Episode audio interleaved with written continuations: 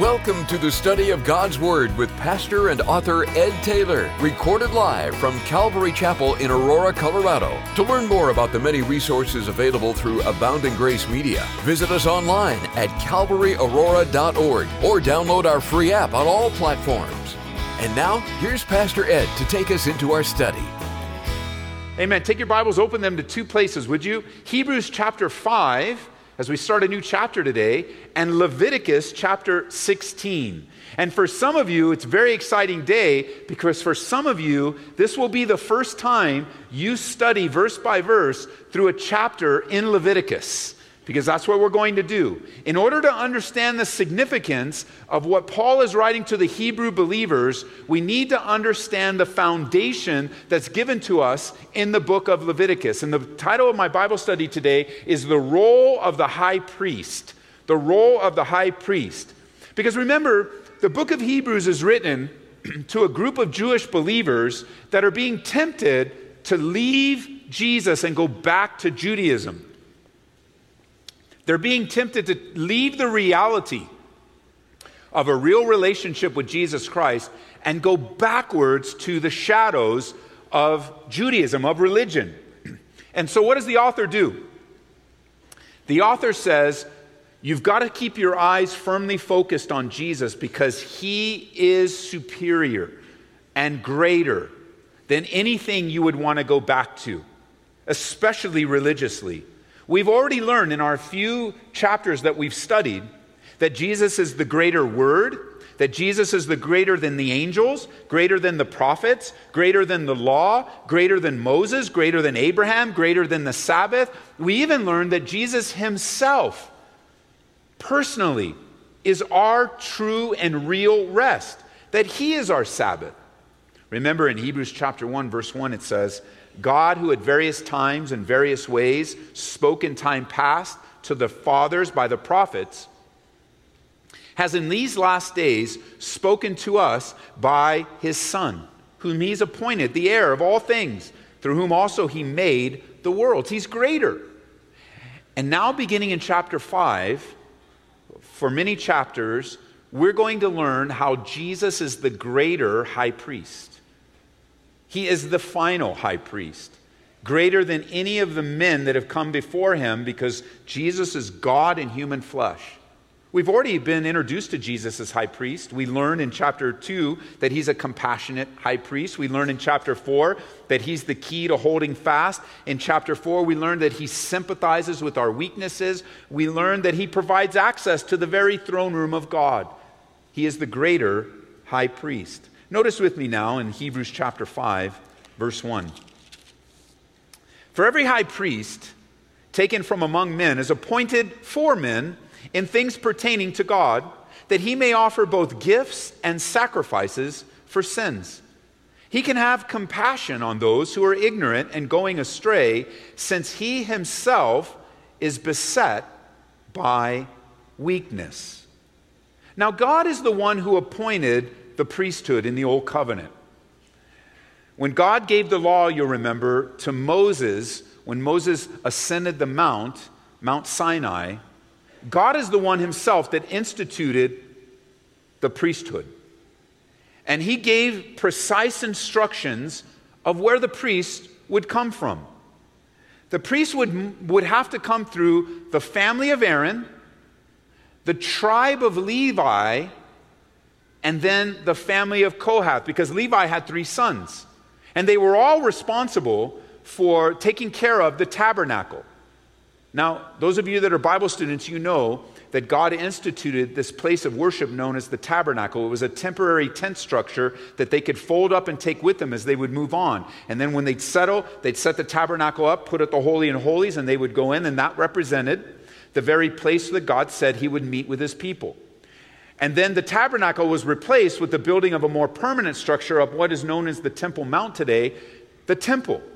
And today, if you go to the Temple Mount, if you have the privilege of coming to uh, Israel with us, uh, we'll take you to the Temple Mount, and you'll notice today there is no temple there. There are two big buildings there, one with a big golden dome. Uh, they're, both, uh, they're both reserved for Islamic worship, but there's no temple, which is fascinating in and of itself because we know, according to the Bible, that the temple will be rebuilt. And one of the places we'll take you when you visit Israel with us, right at the end of the trip, we'll take you to a place in Jerusalem known as the Temple Institute. And in the Temple Institute, these guys are ready for the rebuilding of the temple because God said the temple is going to be rebuilt, and it will. Now, they desire to be a part of this, so they've got all the clothing, they've got all the instruments, they have everything ready so that when the temple is, is there, they've even identified the lines of people that will be in there taking care of all of the worship. They're ready. Now, they're not ready there uh, because Messiah has come. They still have blinders on, thinking Messiah will come. And it's a fascinating experience to hear their presentation, to hear where they came from. But back with Moses, God himself instituted the priesthood. And so Levi had three, three sons, and their families were responsible in different places in the place of the tabernacle and the temple for worship. His first son was named Gershon, and he was responsible to take care of the tabernacle veil, the fence, the curtains, according to Numbers chapter 3. His second son, Merari, and his family was responsible for the boards and the pillars and this infrastructure. His son Kohath, his family was responsible for all of the worship inside of the tabernacle. And the high priest would come through the family of Kohath. And we refer to this often in a couple different ways. Sometimes we refer to it as the Levitical priesthood, and other times you might hear it referred to as the Aaronic priesthood. And there's still yet one more priesthood that we're going to be introduced to in Hebrews. And, and so it's going to take some time as we develop it, but that's the priesthood through Melchizedek. And we'll get to that soon enough. But for, day, for today, I want you to put on your Bible study seatbelts because that's what we're going to do. We're going to come back, if you want to turn there with me, to Leviticus chapter 16, and we're going to walk through this institution of the responsibility and role of the high priest and what God said specifically for him to do and what is his responsibility. So, Leviticus chapter 16, and we'll pick up right there in verse 1. the Bible says, Now the Lord spoke to Moses after the death of his two sons of Aaron when they offered profane fire before the Lord and died. And the Lord said to Moses, Tell Aaron your brother not to come at simply any time into the holy place inside the veil, before the mercy seat which is on the ark, lest he die. For I will appear in the cloud above the mercy seat. Thus, verse 3 Aaron shall come into the holy place with the blood of a young bull as a sin offering, and of a ram and a burnt offering. And he shall put the holy linen tunic and the linen trousers of his body, and he shall gird himself with the linen sash and with the linen turban he shall be attired. These are the holy garments. And therefore he shall wash his body in water and put them on. And he shall take them from the congregation of the children of Israel, two kids of the goats as a sin offering, and one ram as a burnt offering. So, those are very precise instructions to ritualistically cleanse, to put on special garments, to take special animals. This is what he's to do. Aaron is the high priest. He's to come in the way that God prescribes, which reminds us today that God is the one that dictates the terms of relationship with us, with you and me. You could say it today. You just can't worship God any old way you want to. You, you can't, or we might even translate that in today's language. You can't just do your own thing. You, you, you know, and that's a really hard thing to hear in a culture like ours because we have been taught very strongly this sense of self independence, that, that we are independent, and that in some ways we've learned that the world seems to revolve around us, but it doesn't. By faith in Jesus Christ, your world and mine doesn't revolve around us, it revolves around Him, the Son, not S U N, but S O N. And He prescribes, like a good doctor, exactly what's needed for strong spiritual health in our relationship. And so when it came to worship, the children of Israel just couldn't worship any old way they wanted to. They just couldn't do their own thing. They couldn't just do what they wanted to do. But this was the way that God desired. Now, it's interesting, isn't it? In the first verse, it speaks about these two sons of Aaron. Would you turn back to chapter 10 in Leviticus? We're going to learn about these guys. Their names are Nadab and Abihu. Nadab and Abihu. Notice what they do in Leviticus chapter 10, in verse 1. It says, Then Nadab and Abihu, the sons of Aaron, each took a censer and put fire in it and put incense on it. And he offered profane fire before the Lord. Now, some of you might have a King James. I think it says strange fire, profane fire, which he had not commanded them. So, fire, no, this is God's response. Fire went out from the Lord and devoured them, and they died before the Lord. So, I think it's important that we learn to worship the way God wants us to worship. But I'm grateful. This isn't how he deals with us today. Aren't you grateful?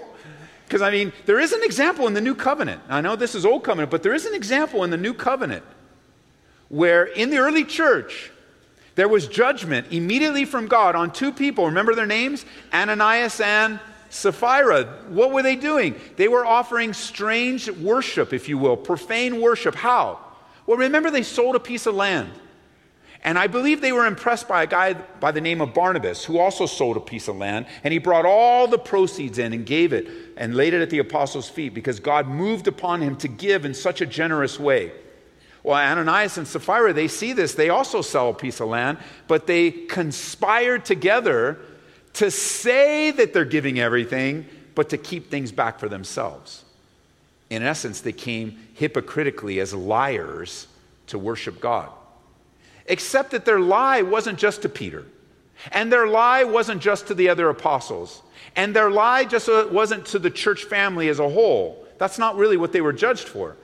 They were judged because the Bible says that they lied to the Holy Spirit.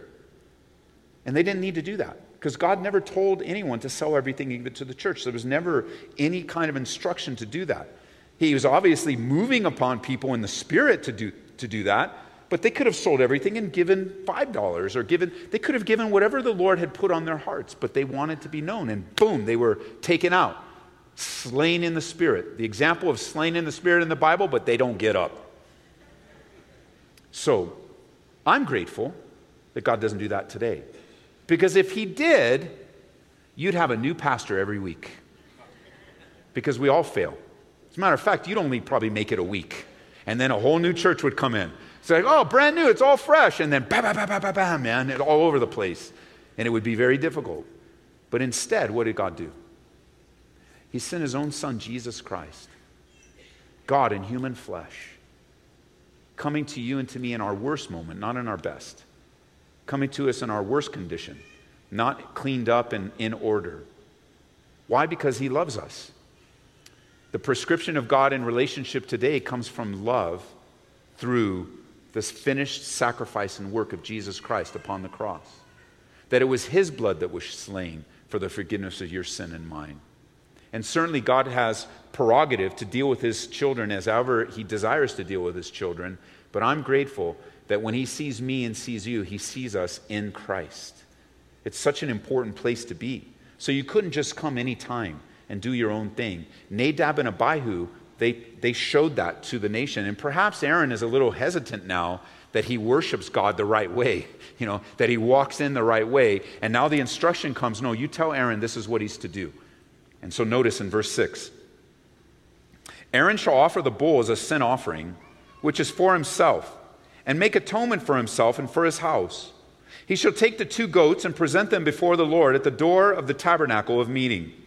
And then Aaron shall cast lots for the two goats one lot for the Lord and the other lot for the scapegoat. Now, pause right there for a second. Have any of you ever heard or used the phrase scapegoat in your life? It comes from right here. You'd be amazed when you're reading the Bible how many things, how many phrases are in the world today that come directly from the Bible. Now, it's used a little differently in the world than the Bible defines it, but we'll get to that in a moment. But there's two goats here. One is going to be offered up as a sacrifice, and one is going to be the scapegoat. Notice verse 9. And Aaron shall bring the goat on which the Lord's lot fell and offer it as a sin offering. But the goat on which the lot fell to the scapegoat shall be presented alive before the Lord to make atonement upon it and to let it go as a scapegoat into the wilderness. Now, notice verse 11. Aaron shall bring the bull of the sin offering, which is for himself, and make atonement for himself and for his house, and shall kill the bull as the sin offering, which is for himself.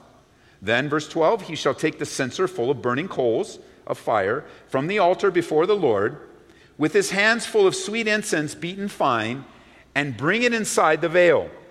And he shall put incense on the fire before the Lord, that the cloud of incense may cover the mercy seat that is on the testimony, lest he die. He shall take some of the blood of the bull and sprinkle it with his finger on the mercy seat on the east side. And before the mercy seat, he shall sprinkle some of the blood with his finger seven times.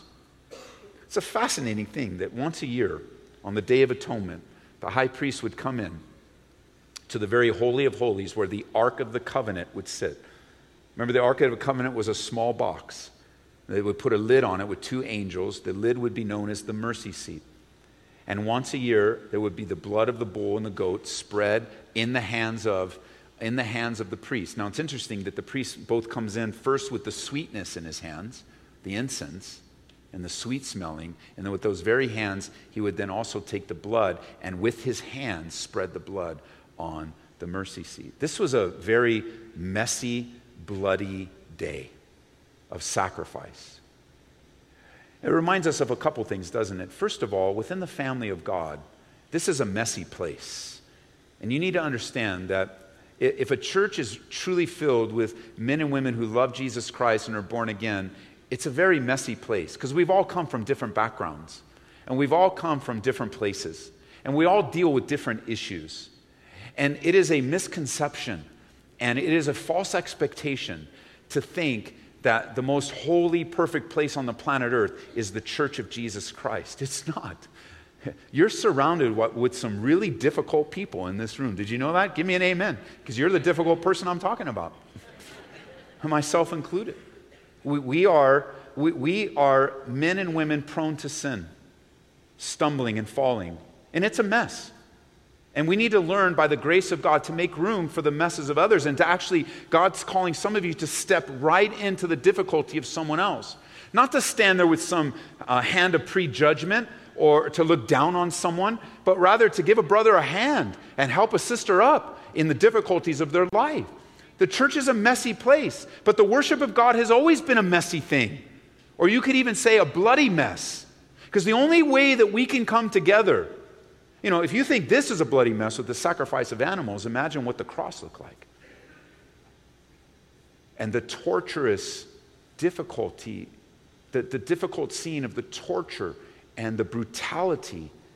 And I mean, Jesus was beaten so bad that unless you knew him beforehand, the Bible says his face, or, you know, in the Old King James, it says his visage that, that his countenance, that his face was so mangled that unless you knew him, you wouldn't have recognized him.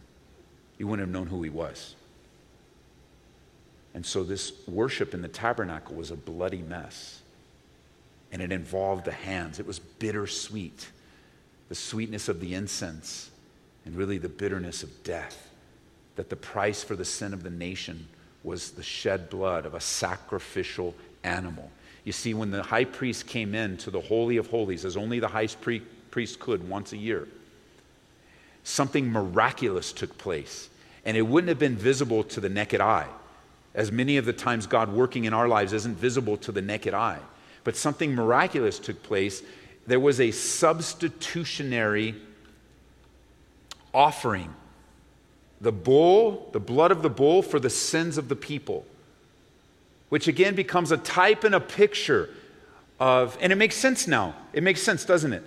When John the Baptist sees Jesus coming and he points toward him, he says, There he is, the Lamb of God that takes away the sins of the world. Here's the thing the old covenant in Judaism, the sins of the people were just covered but not removed. So that every year on the Day of Atonement, the high priest would have to repeat this every year. And God would save the nation of old like he would save you today by faith. By faith. Even Abraham, before the law was even instituted, because of Abraham's faith, it was accounted to him for righteousness. And they would believe that this substitutionary blood would be the one element that God prescribed and required was offered, and forgiveness came. And so it's very specific. And I, I noticed that the atonement, which is really a word that speaks of substitutionary sacrifice. When you say atonement, it's like something offered in order to become made one. Matter of fact, you can use the word atonement and actually use it to remember what it means. At one meant. And it's the idea of becoming one with God. And that can only come through the shedding of blood. It couldn't come any other way. And so the high priest Aaron here would function in a way to worship God the way it was prescribed. He would enter into the very holy of holies and sprinkle the blood with his hands on the mercy seat seven times. The Ark of the Covenant was a small box with a lid on it, and now would be covered in blood. And it's very significant. One of the things that was inside that box was the law, the testimony, reminding them of their failure to keep the law. You know, that's the purpose of the law. Eh, you could reduce the law even just to the Ten Commandments, and you're like, wow, okay, let's go through the Ten Commandments to see how good my life is doing. And you know, by the time you get through a few, you're like, I failed. And that's the intent of the law. The intent of the law is to show us our own failure. It's like a mirror. It's not to condemn us, but to reveal to us we are unable to provide God that perfect sacrifice. I mean, look at it this way the Bible says that if you've broken any law, you're a lawbreaker.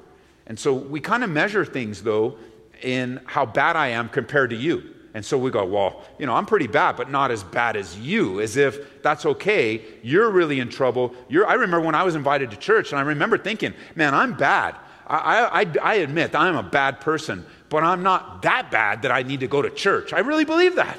It's like, I'm not that bad. I mean, I'm pretty bad, but, you know, me and God are still okay. No, no, no, no, no, no. No, I needed forgiveness. You need forgiveness. I'm here. I think God would help me to remind you you are that bad. And so am I. And that's what the law shows us. And it was in the box to remind them. The law revealing a failure had the lid on it, the mercy seat, reminding you with the blood sprinkled on it of forgiveness. It's a beautiful thing. And this was an important part of the life. You could say this was the most important part of the life of the children of Israel. This would be the place where the high priest would come out and declare that the blood has been offered and that God has forgiven. This was significant. As the high priest entered, that miraculous substitutionary sacrifice and forgiveness would flow. Today, the Jewish people celebrate the Day of Atonement, and it's also known as Yom Kippur. The only problem is, is that they're unable to celebrate it in the way that the Bible prescribes for one significant reason. There is no temple. There's no temple there today. And so instead of offering a blood sacrifice, they have turned Yom Kippur, many of them have today, turned it into a day of measuring my good and bad, like a day of good deeds. And now, how they offer themselves to God is they kind of measure their life and say, Well, you know, I did a little bit more than good, good than I did bad this year. So, God, I know you accept that because I'm a good person. But there's no bloodshed.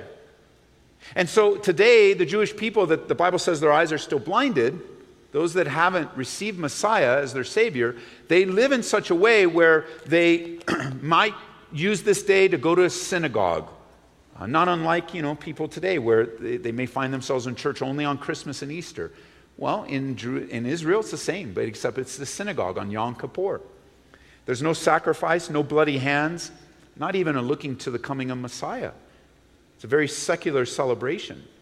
And there are always those that take advantage of that, where they'll be walking around and you can buy these little red cords and they'll put them on your wrist and you throw a couple shekels in their can and that becomes your good deed of the day. And you can offer up how many good deeds you've done and completely miss the point that in order for your sins to be forgiven, somebody's got to die. Messiah. So notice in verse 15. Then he shall kill the goat. So now that the bull's been offered, he'll kill the goat of the sin offering, which is for the people, and bring its blood inside the veil, and do with that blood as he did with the blood of the bull, and sprinkle it on the mercy seat and before the mercy seat so that he shall make atonement, verse 16, for the holy place, because of the uncleanness of the children of Israel, and because of their transgressions, and for all their sins. And he shall do to the tabernacle of meeting which remains among them in the midst of their uncleanness. There shall be no man in the tabernacle of meeting when he goes in to make atonement of the holy place. He can only go in alone until he comes out, that he might make atonement for himself, for his household, and for all of the congregation of Israel. It's amazing. In the Old Covenant, only the high priest can go in. But now we learn, because Jesus is a greater high priest, that you and I can come right into the throne room of grace to find help in time of need today. He's so much greater, so much more wonderful. But for the high priest here, only he could go in. And he would go in very carefully and very precisely. Verse 18 And he shall go out to the altar before the Lord and make atonement for it and shall take some of the blood in the bull and some of the blood of the goat and put it on the horns of the altar all around. And he shall sprinkle some of the blood on it with the finger seven times, cleanse it, sanctify it from all uncleanness of the children of Israel. And so he would be confessing and laying his hands uh, with the blood of the bull and the goat now, and even set aside all of the implements of worship, that they might all be recognized as used for God alone, to set apart, to sanctify. Now, notice verse 20. When he had made an end of atonement for the holy place, the tabernacle of the meeting and the altar, he shall bring the live goat. And don't you think by now the live goat is just like feeling relieved? A little worried, but relieved. You know, goats have the weirdest eyes. Have you noticed? They have the weirdest eyes. And can you imagine these two goats coming up and they're just kind of figuring things out and, and they cast lots and they say, Oh, you're the ones being sacrificed, and then you're the one that's going to make it. And their eyes just go, Oh, man. They're just like, This is a crazy time. And so now the one that was sacrificed already, they bring the second goat. And who knows what he's thinking? He might go, Man, I hope they don't do to me what they did to my brother. But that's, he's walking up and he comes and notice it says, Aaron shall lay, verse 21, both his hands on the head of the live goat, confess over it all the iniquities of the children of Israel and all their transgressions concerning all their sins, putting them on the head of the goat, and shall send it away into the wilderness by the hand of a suitable man.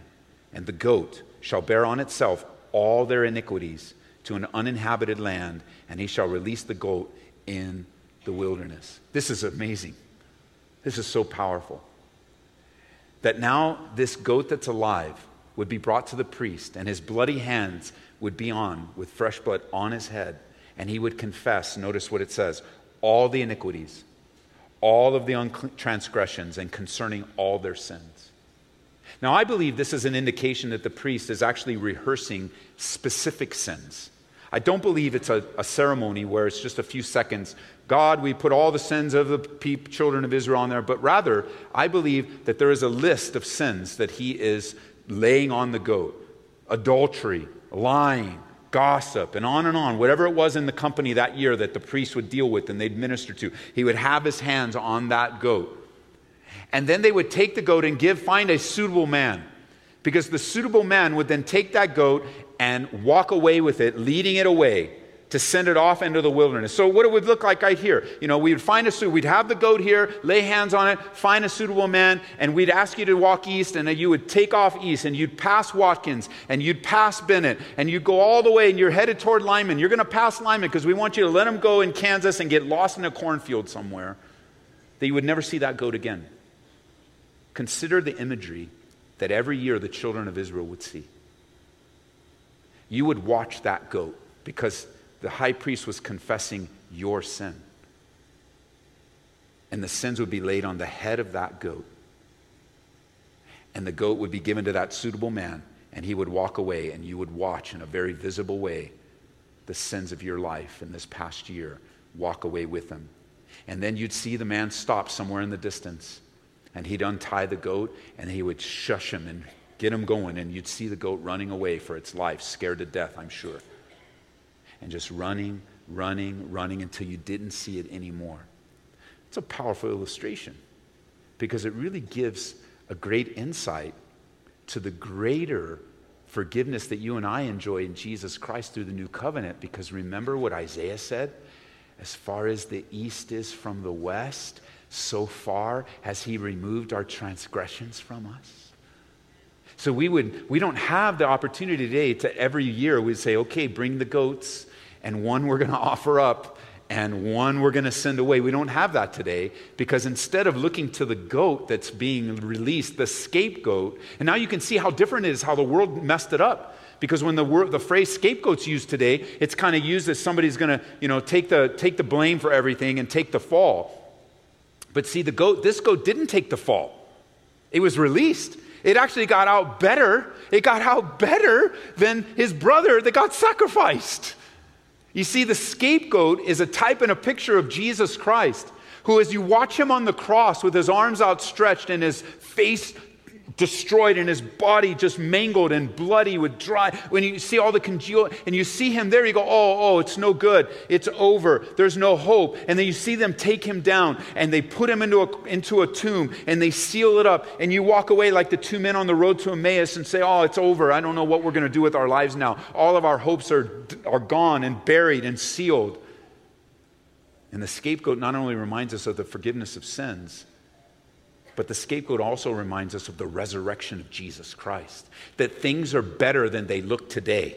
They are better than what you see today. They are better than what you think today if you place your faith in Jesus Christ. Because death always leads to resurrection in Jesus. And as you watch the scapegoat run away with your sin of adultery, with your sin of lying, with your sin, you don't look to the goat anymore. You look to the cross and as far as the east is from the west, God has removed your sin from you and me by the blood of Jesus Christ. This is serious stuff here. As the Hebrews were reading this letter, this is what was in their minds. This is what they would remember. This was what they were raised on. And you see, they want to leave the sufficiency of forgiveness in Jesus and go backwards. And we're going to learn as we continue to study in Hebrews that Jesus is a far greater high priest than Aaron or any of his relatives ever were and ever will be. It's so encouraging as our sins have been removed from us. You know, when we ask for forgiveness as believers, it's different. Because the Bible says in 1 John 1 9 that if we confess our sins, he's faithful and just to forgive us and to cleanse us from all unrighteousness. God, God is not giving you a new outpouring of forgiveness, he's forgiven you your sin, past, present, and future. But why do we confess our sins as believers if we've already been forgiven by Jesus Christ? And I'll tell you why. Not only number one, because the Bible tells you to in 1 John 1 9, but number two, when you confess your sins as a believer, you don't get a fresh outpouring of forgiveness. You simply tap into the forgiveness that's already yours.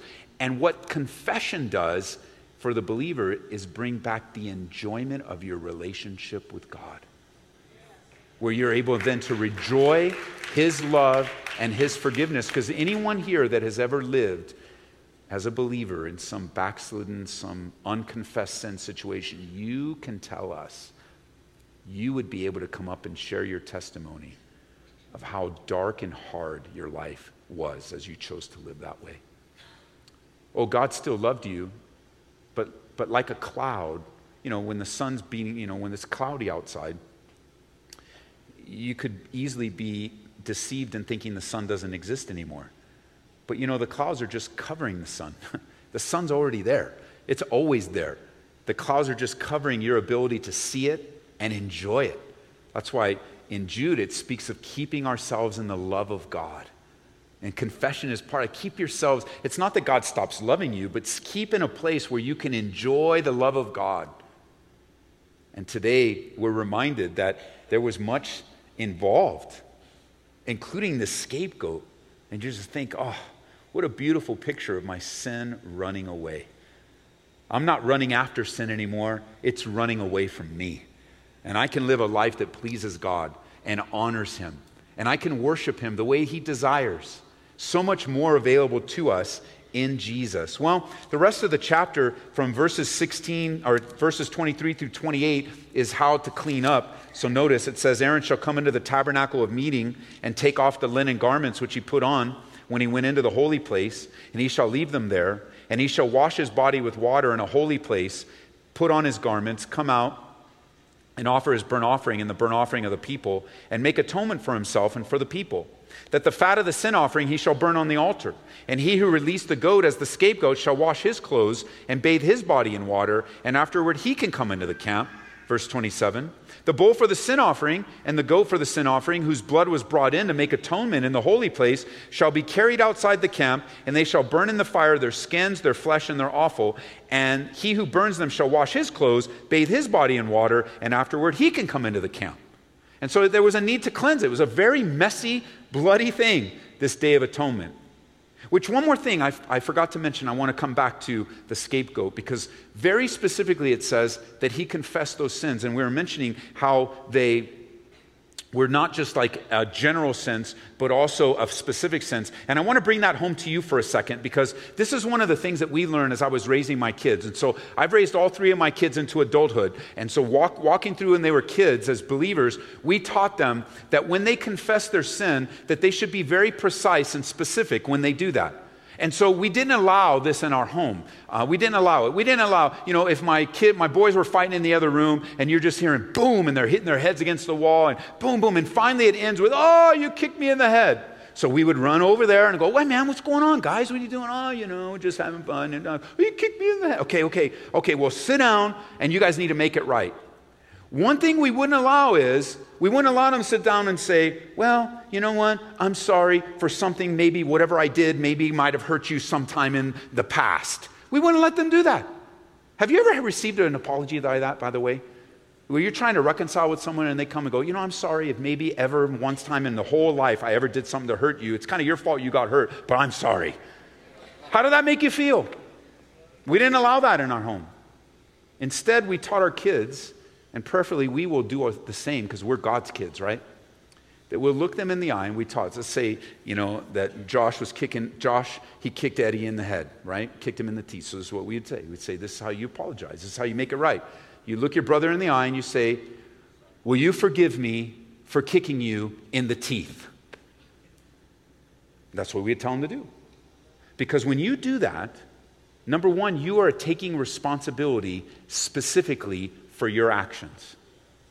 And so let's say you have an issue with the body, a brother or sister, and you said something bad about them. You go to them and you look them in the eye and say, Will you please forgive me for gossiping about you? And give them the chance to forgive you for that specific. It's, I mean, coming to someone and go, You know, I'm sorry, maybe I did. It, you may have good intents because sometimes you'll follow up and go, Well, you know, I, the apology is, I'm sorry, I didn't mean it that way. Okay, that's a different discussion. And that's a valid discussion. We can talk about that later, what you meant or didn't mean. But the reality is, is you said it, you meant it in the moment, and it hurt the person. So let's deal with that first, and then we can talk about the motives. We can talk about in a relationship what you really meant, and that's how the family of God should operate. That we confess our specific sins to one another especially when we've sinned against one another. Will you forgive me? If you add that to your vocabulary, you will find so many more relationships restored and healed. It's amazing. It is amazing how God works. It's amazing. Because this Bible study and whether I'm here and what time I'm going to teach it was today. So, wouldn't you know it? wouldn't you know it? That sitting in the front row today, was somebody I personally offended. Personally. I know when I did it, I know what I said, and I tried to reach out to them by email, but I have a bad email, so it got bounced back. And it's been heavy on my heart for a few weeks now. And wouldn't you know it, the brother's sitting in the front row, and I'm teaching how to reconcile a situation. So, you know what I did after service? I walked out right back those doors and ran to my office. No, I didn't do that. I didn't do that. I came down off the stage. I stopped by him and I said, Hey, brother, it's good to see you here today. You haven't been here in a while. I want, I want to talk to you before you leave. And he says, Okay. And I was able to come up to him, look him in the eye, and say, Will you forgive me? And I shared what I did because he knows exactly what I did. And you know what his response was? Just like that forgive you. And you know what? I too handled that conversation wrong and boom, it was just kumbaya crying on No, we didn't do that, but it was great. It's very easy. I wonder what God's doing in your life. I wonder if you just be open and sensitive to the Holy Spirit and immediately obey, how much freedom the Lord will give you. I can't tell you. I mean, it's, it's one episode, but I can't tell you how good I feel now that that's one less thing in my life. And it was my fault. I did it. I, I, shouldn't, have, I shouldn't have answered his question that way. Because you know, sometimes you guys wake up with days like that. Do you wake up like days like that?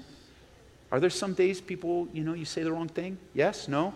Because all of you are like, oh, well, if we have a pastor like that, honey, we got to find another church, you know, because like, like we all do that. It was, it, was a, it was a bad day. It was bad timing. It would have been better for me just to, just to say nothing. But see, God wants to reconcile. He wants to make things right in our lives. He wants the church of Jesus Christ to represent what it looks like to live in forgiveness. But here's the thing you won't ever experience the need to forgive unless you're hurt, unless some mistake or sin was made. And that's where the church does get messy, even from the pastor. It gets messy. And I'm grateful for the grace of God that I don't need to follow a goat to Kansas to remember that I'm forgiven. I can just look to the cross and know that He's faithful to forgive me of all of my sins. Well, in verse 29, it says, This shall be a statute forever for you. In the seventh month, on the tenth day of the month, you shall afflict your souls and do no work at all, whether a native of your own country or a stranger who sojourns among you. For on that day the priest shall make atonement for you to cleanse you, that you may be clean from all your sins before the Lord. It is a Sabbath of solemn rest for you. And you shall afflict your souls. It's a statute forever. And the priest who is anointed and consecrated to minister as priest in his father's place shall make atonement and put on the linen cloths and the holy garments. Then he shall make atonement for the holy sanctuary. Shall make atonement for the tabernacle of meeting and for the altar. Shall make atonement for the priests and all the people of the congregation. And this shall be an everlasting statute for you to make atonement for the children of Israel for their sins once a year. And he did as the Lord commanded Moses. And so this would be the tenth day of the seventh month. On the first day of the seventh month, the trumpets were blown to announce the beginning of a new year, Rosh Hashanah. On the tenth day, then, was the Day of Atonement. And then, right after the Day of Atonement, came the Feast of Tabernacles or of Booths, which started on the 15th day of the month and lasted for a week. So, we've studied all this in depth. Uh, throughout Genesis, Exodus, Leviticus, Numbers, Deuteronomy, we studied it all verse by verse. Uh, those studies are all up on the website and they're available to you. But for those of you now that have never studied verse by verse through a chapter in Leviticus, congratulations. You made it through. And it's good stuff, isn't there? Now, next time when you start reading the Bible through a year, you know, you start off in Genesis, oh, no problem. Exodus, oh, no problem. Leviticus, big problem. And you just close up and go, I'll never understand. I just believe God wants, he, he wants to remind us. Some of you have a problem reading some of the Bible because you read with this attitude of having to understand everything. And when you start to not understand things, it frustrates you because you just want to understand everything. I've been studying the Bible for 20, almost 28 years, and I learn something just about every day. And so you read the Bible not about understanding every word and every, although you can study it for sure. But turn your approach to not reading the Bible for like specific understanding and knowledge, but for understanding who God is and his love for you. Because you can see now in this chapter in Leviticus 16 how powerful it is a picture and a type of Jesus Christ. Powerful on more than one level. And if you read your Bible looking for Jesus, Old Testament types and pictures, obviously New Testament, very obvious to see, you'll be so much more fulfilled and then as you study through, you'll be able to learn. Every time you read, you learn a bit more, a little bit more, a little bit more. Remember, there's a website that's free. It has resources that I used to have on my desk, um, books all over my desk. But you can use this free resource. It's called blueletterbible.org. And it has for free literally thousands upon thousands of dollars worth of Bible study resources. And it's a trustworthy place. And you can look things up there. You can look at different translations. You can look at Bible handbooks. You can, I mean, if you only had to buy one book in your Bible reading, I would buy a Bible handbook. Uh, I recommend Halley's Bible Handbook. Um, that's a good one. Uh, Nelson, Nelson, the publisher, Nelson also puts out a handbook. And what a handbook is, is basically an expanded dictionary, but it goes through chapter by chapter of the Bible. And so you read through, cha- I'm sure Halley's Bible Handbook is just a couple paragraphs covering this whole chapter. But then at least you get some instruction and you won't be so frustrated. Put your Bible down and never open it again.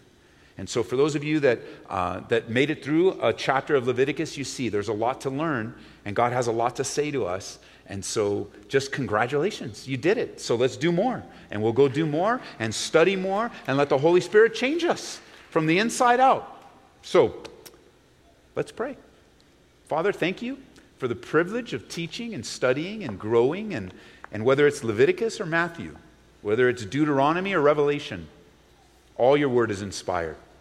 And I'm grateful that you would give us pastors and teachers and the very presence of your Holy Spirit to teach us and lead us. Let us be enamored with you, Jesus, our great high priest, greater than any high priest that's come before us. And again, God, be with the ladies coming back from the retreat. Be with all the new friends I met on the East Coast, up in New Jersey and all that area, Lord, as they've worshiped today and and just so grateful all throughout Pennsylvania and New Jersey and New Hampshire, all the wonderful people that we met and ministered to, and even meeting Rob, you know, for the first time, and Heidi, and serving alongside of them, and, and just so much, Lord, so rich that we have to have a body of Christ like ours. So would you pour out your Spirit upon us as we come to you and serve, and as we come to you and surrender our lives, that you would have your way in our lives. And even as the church is praying, if you're here today and you've never given your life to Jesus Christ, I want to invite you to do that right now. If today you would receive the blood of the Lamb of God, Jesus Christ, to forgive you of your sins, would you just stand to your feet? I want to pray with you today. If today you'd say, Ed, I need to get my life right with God, and I want to express my faith in Jesus Christ, stand up today. Let me pray for you. God bless you over here. And Man, I'm telling you, God is wanting you to come to Him. God bless you in the back. Today's the day. This is the day. This is the moment. God wants to draw you to Himself. God bless you. He's used this little Bible study. You think of what a mess it was to offer these animals up to a holy and a righteous God. But you don't have to do that today. The Son of God has provided himself a sacrifice for you.